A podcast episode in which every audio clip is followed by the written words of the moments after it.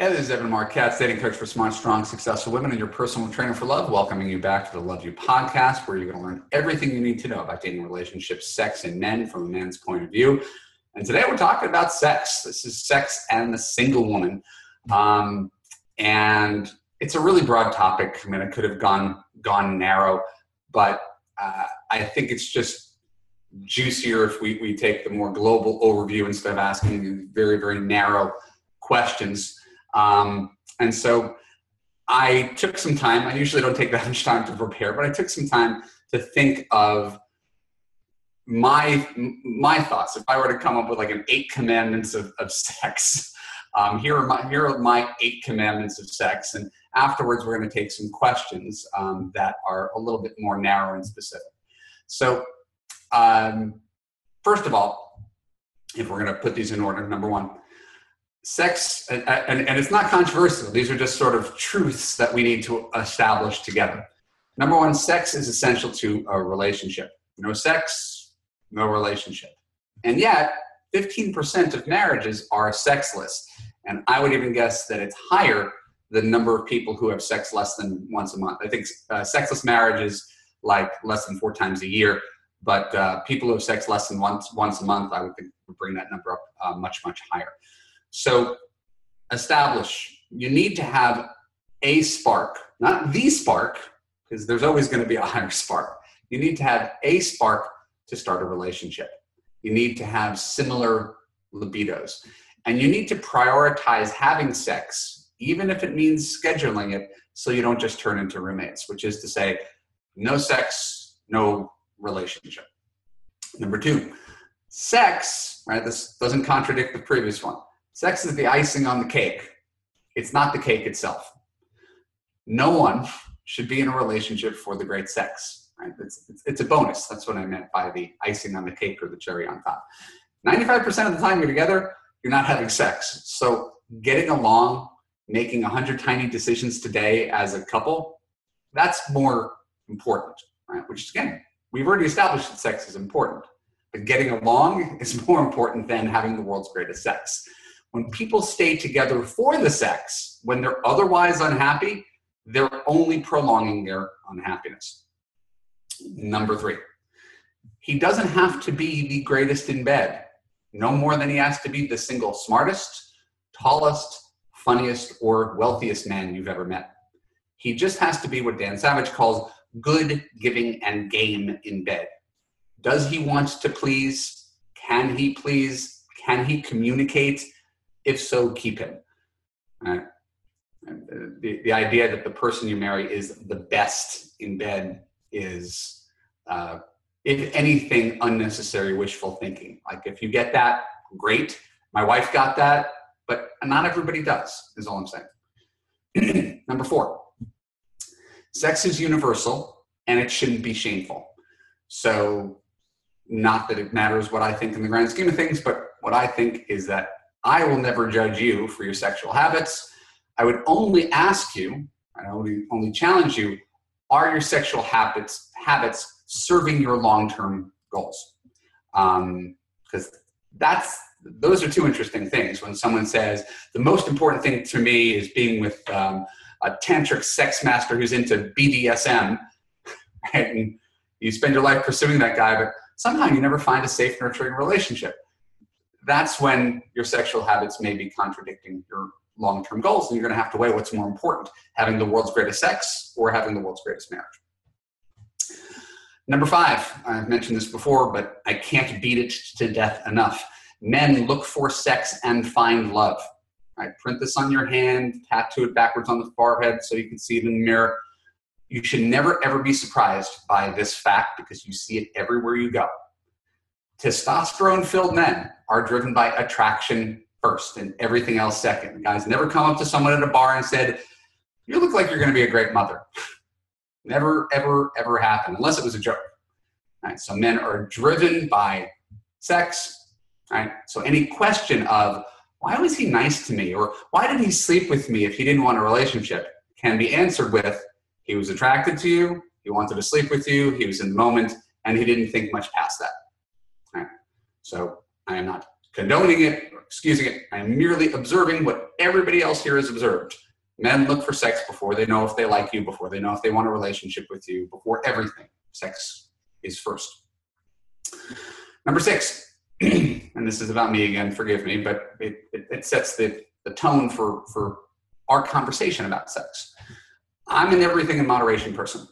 Um, I, I alluded to this in a previous bullet point. People who have extreme behaviors when it comes to sex, whether you're going to be a virgin until you're married or you dress up as a plushie, fine by me, you're not wrong. You're just going to find that there's a lot fewer people who share your values, and it makes the, tr- the already trying task of trying to find lifetime partnership even more difficult. If he has to be nice, smart, kind, warm, funny, blah, blah, blah, all those things, and also respect the fact that you're going to remain a virgin until marriage, or respect the fact that you like to to have someone shit on your chest, or whatever your thing is. Um, the more extreme your your uh, sexual proclivities, the harder it is to find a lid for your pot. Number seven, unless you can handle the consequences of sleeping with a stranger who never calls you again, you're best off not sleeping with a man until you've both determined over the course of time that you should be in a boyfriend girlfriend relationship. That is not slut shaming because that would be hypocritical. I'm a slut. Um, it's just common sense. Um, uh, I have no trouble with you sleeping with guys on the first date or after three dates or just because it feels good and you have an itch to scratch. You, you then sort of lose the right to complain if that guy never calls you because we already said men look for sex and find love. He has no idea if he wants to be in a relationship with you. And you can't spend too much time getting hurt by what is essentially predictable men sleeping with you without any real attachment to what happens next. So the answer is not to shame men or blame men. The answer is to stop sleeping with men if you don't like the way you feel after sleeping with strangers. And number eight, the solution to sex problems, like most other problems, is not best directed at blaming men, but rather directed inward. Why do I find navigating sex to be so confusing? Why is it so surprising to me when things play out the way they do? What is it that I believe about the world that causes so many breakdowns in this arena? What set of expectations do I have about sex that are not universal and I'm consistently surprised that are not being met? Right? These are the questions for you to ask yourself, right? Because objectively, sex is tricky and personal and messy and laden with stuff from our past, right? And we ne- might, we're not going to be able to change our past and we're not going to be able to change the opposite sex. So the questions become what are my issues in this arena? How am i constantly surprised or disappointed? And how can i handle the reality of how men generally approach sex without getting too bent out of shape? So with that um, uh, i'm a i've been blogging for 10 years. Uh, i get a million people a month comes to my blog. Um, i generally don't like answer specific sex questions on there um, because they are so very narrow. Um, but today I'm going to take three questions that came into my blog. Um, uh, in lieu of having the callers on here, I'm just going to hope that they're they're watching the Love You podcast because we posted them on the blog anyway, and um, I think they're they're diverse and they're interesting. And uh, I don't I don't have scripted answers, so let's see what happens. Uh, we've got a, a question from Bailey. Bailey says, My boyfriend have been together for five years. Our sex life used to be insane. Now went from Zaza Zoom to Zaza Bust. How do we get the fire back? oh, Bailey, um, it just means you're growing up a little bit. Um, and this is the hard part. I mean, uh, humans are not wired for monogamy. Um, monogamy is a choice we make to preserve, preserve our relationships. We are a, a polygynous species, more akin to bonobos um, who lived in you know 150 you know unit polyamorous uh, communities for years, um, and we, we made a choice uh, that marriage is a better institution, um, but we're we're fighting some of our natural impulses to be married, and there's lots of stuff that's been written about it recently. Uh, a book a few years ago called Sex at Dawn by, by Christopher Ryan, um, there's a book called Mating in Captivity by Esther Perel, who did a, who did a famous TED talk about that. Um, uh, and I would probably recommend that book. But the answer isn't so much how do we get the fire back. I think it's how do we keep the fire burning. Uh, and again, I, I say this as a guy who's been married uh, now for nine years. Uh, how do we how do we keep the fire burning? Uh, because I think a lot of people just let it go out, um, and we similarly we take things for granted. There's very little that's new when you've been sleeping with someone for X amount of years, um, unless you really want to explore. Which has we're going to take tackle that in a different question, which has a, a, a different set of downsides. But if you're just a happily married couple, my wife and I are a happily married couple, we lead a relatively vanilla sex life. Um, and we made a choice. We, we, are, we have little kids. We're tired. Like our libidos aren't as high as they used to be. My testosterone is not as high as it used to be because I'm 44 years old. I mean, there's lots of circumstances around why people take each other for granted, get busy in their lives, they have kids, they're tired, uh, they take things for granted that, that, they've had for a long time. So all these circumstances lead people to this thing. It would be almost impossible to expect you to be as excited about your partner after five or 10 years. Uh, the same way that it would be exci- it would be impossible for you to be as excited about your house. It's not your new house. Your car. It's not your new car. Your job. It's not your new job. Everything we get ex- we get a 10 in excitement, and eventually it slows down to a six. So expecting it to be otherwise is is setting ourselves for, for up are setting ourselves up for false expectations. What I would say is that you should you should have a partner who's willing to please you, a partner who, who you're willing to communicate with, and talk about this. Um, what what can we do for us? It's not like we try many different things. Uh, candidly, we we just make sure we maintain our sexual bond um, where a lot of couples that I know just sort of let it go by the wayside. they'll go weeks, months. My wife and I, it's not an appointment, but we'll go out on either a Friday or Saturday night, and the night that we're not out, that's the night that we're having sex. So we never lose our sexual bond. Um, it may not, our, our sex life not may not be insane because again, it's impossible to maintain that that height over a long period of time unless your goal is the pursuit of insane sex right? And you need to uh, go crazy and reinvent things. Um, but but as we're going to talk about, that presents a different set of complications because you got to be on the same page when you're reinventing your your sex life. So to me, the the, the moderate path, as I said, as a as, as a moderate, is to prioritize sex and communicate about sex um, instead of letting the flame die out. It it it dims, but it's still there. Um, and I think that's the most realistic way to deal with it. Um, to, to bring it to insane, uh, well, that, that, that might involve other people, and that, that involves a whole other set of, of, of problems, I think. So uh, I hope I hope I addressed your question about how to get the fire back. I think it's about not letting it go out, um, as opposed to turning on the fire to where it was in the first three months that you met, which is uh, in, in my experience as, as a coach and as a married man, somewhat unrealistic. And we need to set realistic expectations if we're going to be happy. So thank you for asking the question, Bailey. I hope that was moderate and useful, if not exactly what you wanted to hear. I am sure you wanted to hear there's this there's this one book that will tell you how to do it, or there's this one pill that you take, or this one technique. And I don't think that's what it is. I think uh, marriage is a, a, a long-term partnership and it's it's psychologically not normal to be giddy about the person that you're with every second of every day for your whole life. Um, Jackie asks, my boyfriend and I are pretty adventurous in our sex life.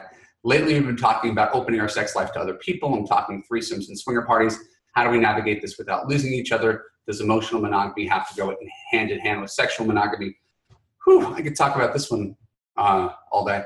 Uh, because I find it a fascinating topic. New York Times just did a recently did a, a cover story about uh, non-monogamy, um, uh, polyamory, swingers, etc. Um, and they, they tried to do it through a pretty non-judgmental lens and let these people tell their stories. And yet, even when you're reading the stories, you get the sense that they're really, really straining to make things work. Um, that it's like communism, it's a lot nicer in theory than in practice.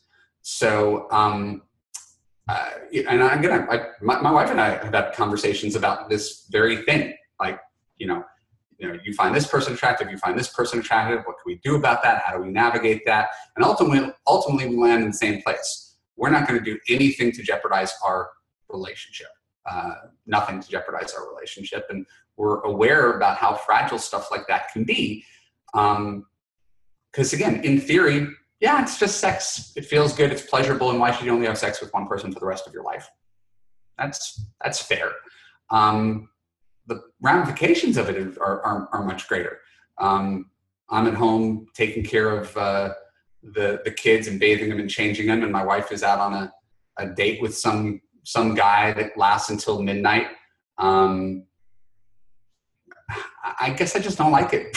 I guess I, I, guess I'm just not not much of a fan of that, and I'm not a particularly jealous guy. Um, I can understand. Oh, it's just sex. Just uh, it doesn't feel good. It, it's it, it's it, it is breaking the bounds of emotional monogamy, not just physical monogamy. No matter how much you sort of say it, even if it's even if it's endorsed or condoned, at, at least to me. So I think a lot of people want to be able to handle it, just like I talked about you know sleeping with a guy that's not your boyfriend and seeing he's active on Tinder the next day. I think a lot of couples say, wouldn't it be great if we could pull this off? I'm attracted to other people, you're attracted to other people, let's give it a shot. And then they work really, really hard. You read this article, it's a, they're like, we communicate a lot. We talk a lot about our relationship. You know what? My wife and I don't talk anything about our relationship because there's nothing to strain it. We don't have to over communicate and say, hey, I know I was with um, Candace the other night, but you know I still love you and you're the most beautiful woman to me. And even though we did some crazy stuff that you and I never do, that doesn't threaten us at all. And it's just, you're, you're inviting a, a, a, an element into your relationship that is inherently destabilizing. Right? Because it's exciting, it's destabilizing. So I think there's just an inherent trade off between excitement and stability. Right? And for marriage, stability seems to me to be the thing that should always win out for marriage. Um, and again, we could talk about the various exceptions to the rules. Um, there's a guy in New York Magazine named Michael Sonmor who wrote a piece about being uh, being part of an open marriage, and he wrote about being in bed, drinking a glass of wine, knowing his wife is on a date with Pablo, and having like a second and third glass of wine, and and talking about their hot sex when she came home, and the guy sounded like a cuckold. He sounded miserable, like he was talking himself into this thing. So as much as I and again, I don't judge. You said you're adventurous in your sex life. You've been talking about opening your sex life to other people. My wife and I have been hit on by other people, and we've talked about it seriously. like, should we? Shouldn't we? No, we can't do this. Mm, So we've we've talked about all that kind of stuff. We've ultimately landed in in terms of stability. We don't want to mess up our marriage, our emotional connection, our relationship with our kids, uh, or open up the door. It's like a gateway drug. Um, and I don't, I don't necessarily know about opening up the door to that. So, how do we navigate this without losing each other? Really, really carefully. Um, does emotional monogamy have to go hand in hand with sexual monogamy?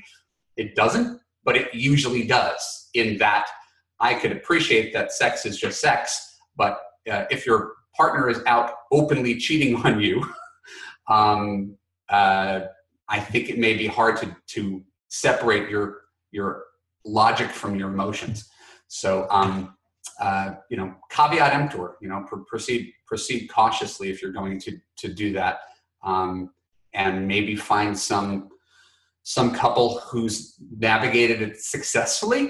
Because I I I pretty much only know people whose whose marriages have been destroyed by it. That's how they end up talking to dating coaches. Is I tried to be a swinger and we opened things up and then everything collapsed and he fell in love with someone else and that's a really, really common story. So I think everybody thinks they're going to be an exception to the rule, but there's a reason that marriage is marriage and it involves monogamy. And it's not because monogamy is the best. It's like democracy, right? Democracy is not the, you know, it's not the best. It's, it's the, I'm going to botch the quote, but you get the idea. It's, it's not, it's not anarchy. It's not communism. It's the best worst system. And I think that's what we have here is monogamy is not perfect for obvious reasons. You lose out on some excitement, um, but you get to preserve something um, and create a stable relationship that I just think gets destabilized. So I know I'm talking in circles, um, but but this is a, a great a great question, and it's one that uh, you know uh, I've contemplated in my own life, and I, I, keep on landing in the same place for for a reason. I think I've just seen too many uh, too many things go wrong, and uh, I'm not a risk taker when it comes to uh, my marriage, uh, which is the greatest asset that I have. Trudy asks, "My boyfriend is not the best in bed. It's not bad, but it's not great, and I've had great lovers in the past. Sex is very important to me." At first, I thought maybe he was shy and hasn't had many partners, so I did little things here and there to encourage him to get kinkier, i.e., sending sexy photos to his phone while at work to be spontaneous, even cheesy things like setting a mood in our bedroom for when he comes home at the end of the day. Nothing seems to be working, and I think I'm starting to freak him out. I feel really vulnerable at this point, and I'm beginning to feel really frustrated, starting to affect our relationship. Now I don't want to have sex at all because I know it's not going to be great, and he's not putting in the effort. Should I call it quits, or are there other things I could try to make this work? Um, all right, Trudy, here's uh, good news. Good news, bad news. Uh, good news is that your your problem is not entirely unusual, and there's the potential for it to be fixed. Um, uh, the bad news is that you have to have this conversation with him instead of me. Um, you're hinting. Right? You're you're trying to show him in deed how you'd like to play, right? More spontaneous, flirty during the day, romantic at night, right? And again, I'm I'm I'm all I'm all for that. I, I wish I had a little bit more of that. So there's anything that you're asking him to do is not unreasonable, uh, or anything that you want him to do is not unreasonable. It's that you haven't really quite asked him. And so all the things that you said to me, um, I'm a little frustrated. I think I'm starting to freak out. I'm feeling really vulnerable at this point. Um, it's affecting our relationship. These are things that he needs to know because he's not doing this to hurt you. He's just more tightly wound and introverted.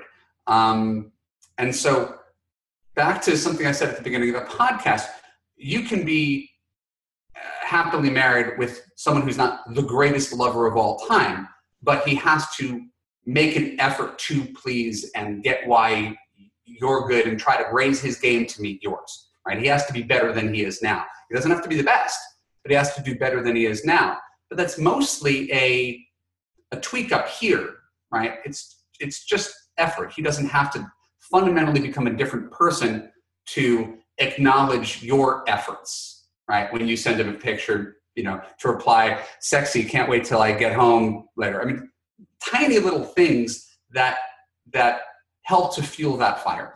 So um, I'd pick up a book um, before you have this conversation because it sounds like this is really important to you, Trudy. The book is called "Kiss Your Fights Goodbye." It's by Dr. Jamie Turndorf.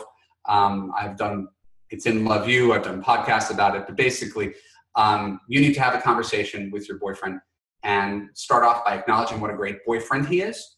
Right, positive, positive, positive right? And then you have to drop the bomb in a soft way.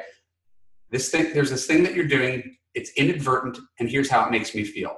When I make sexual overtures to you, I feel misunderstood, uh, neglected, disconnected, embarrassed, whatever your feelings are, right? You talk about your feelings, not you're uptight and cold and selfish. That's attacking never works, right? So you're a great boyfriend. I appreciate this. I appreciate this. I appreciate this. Right.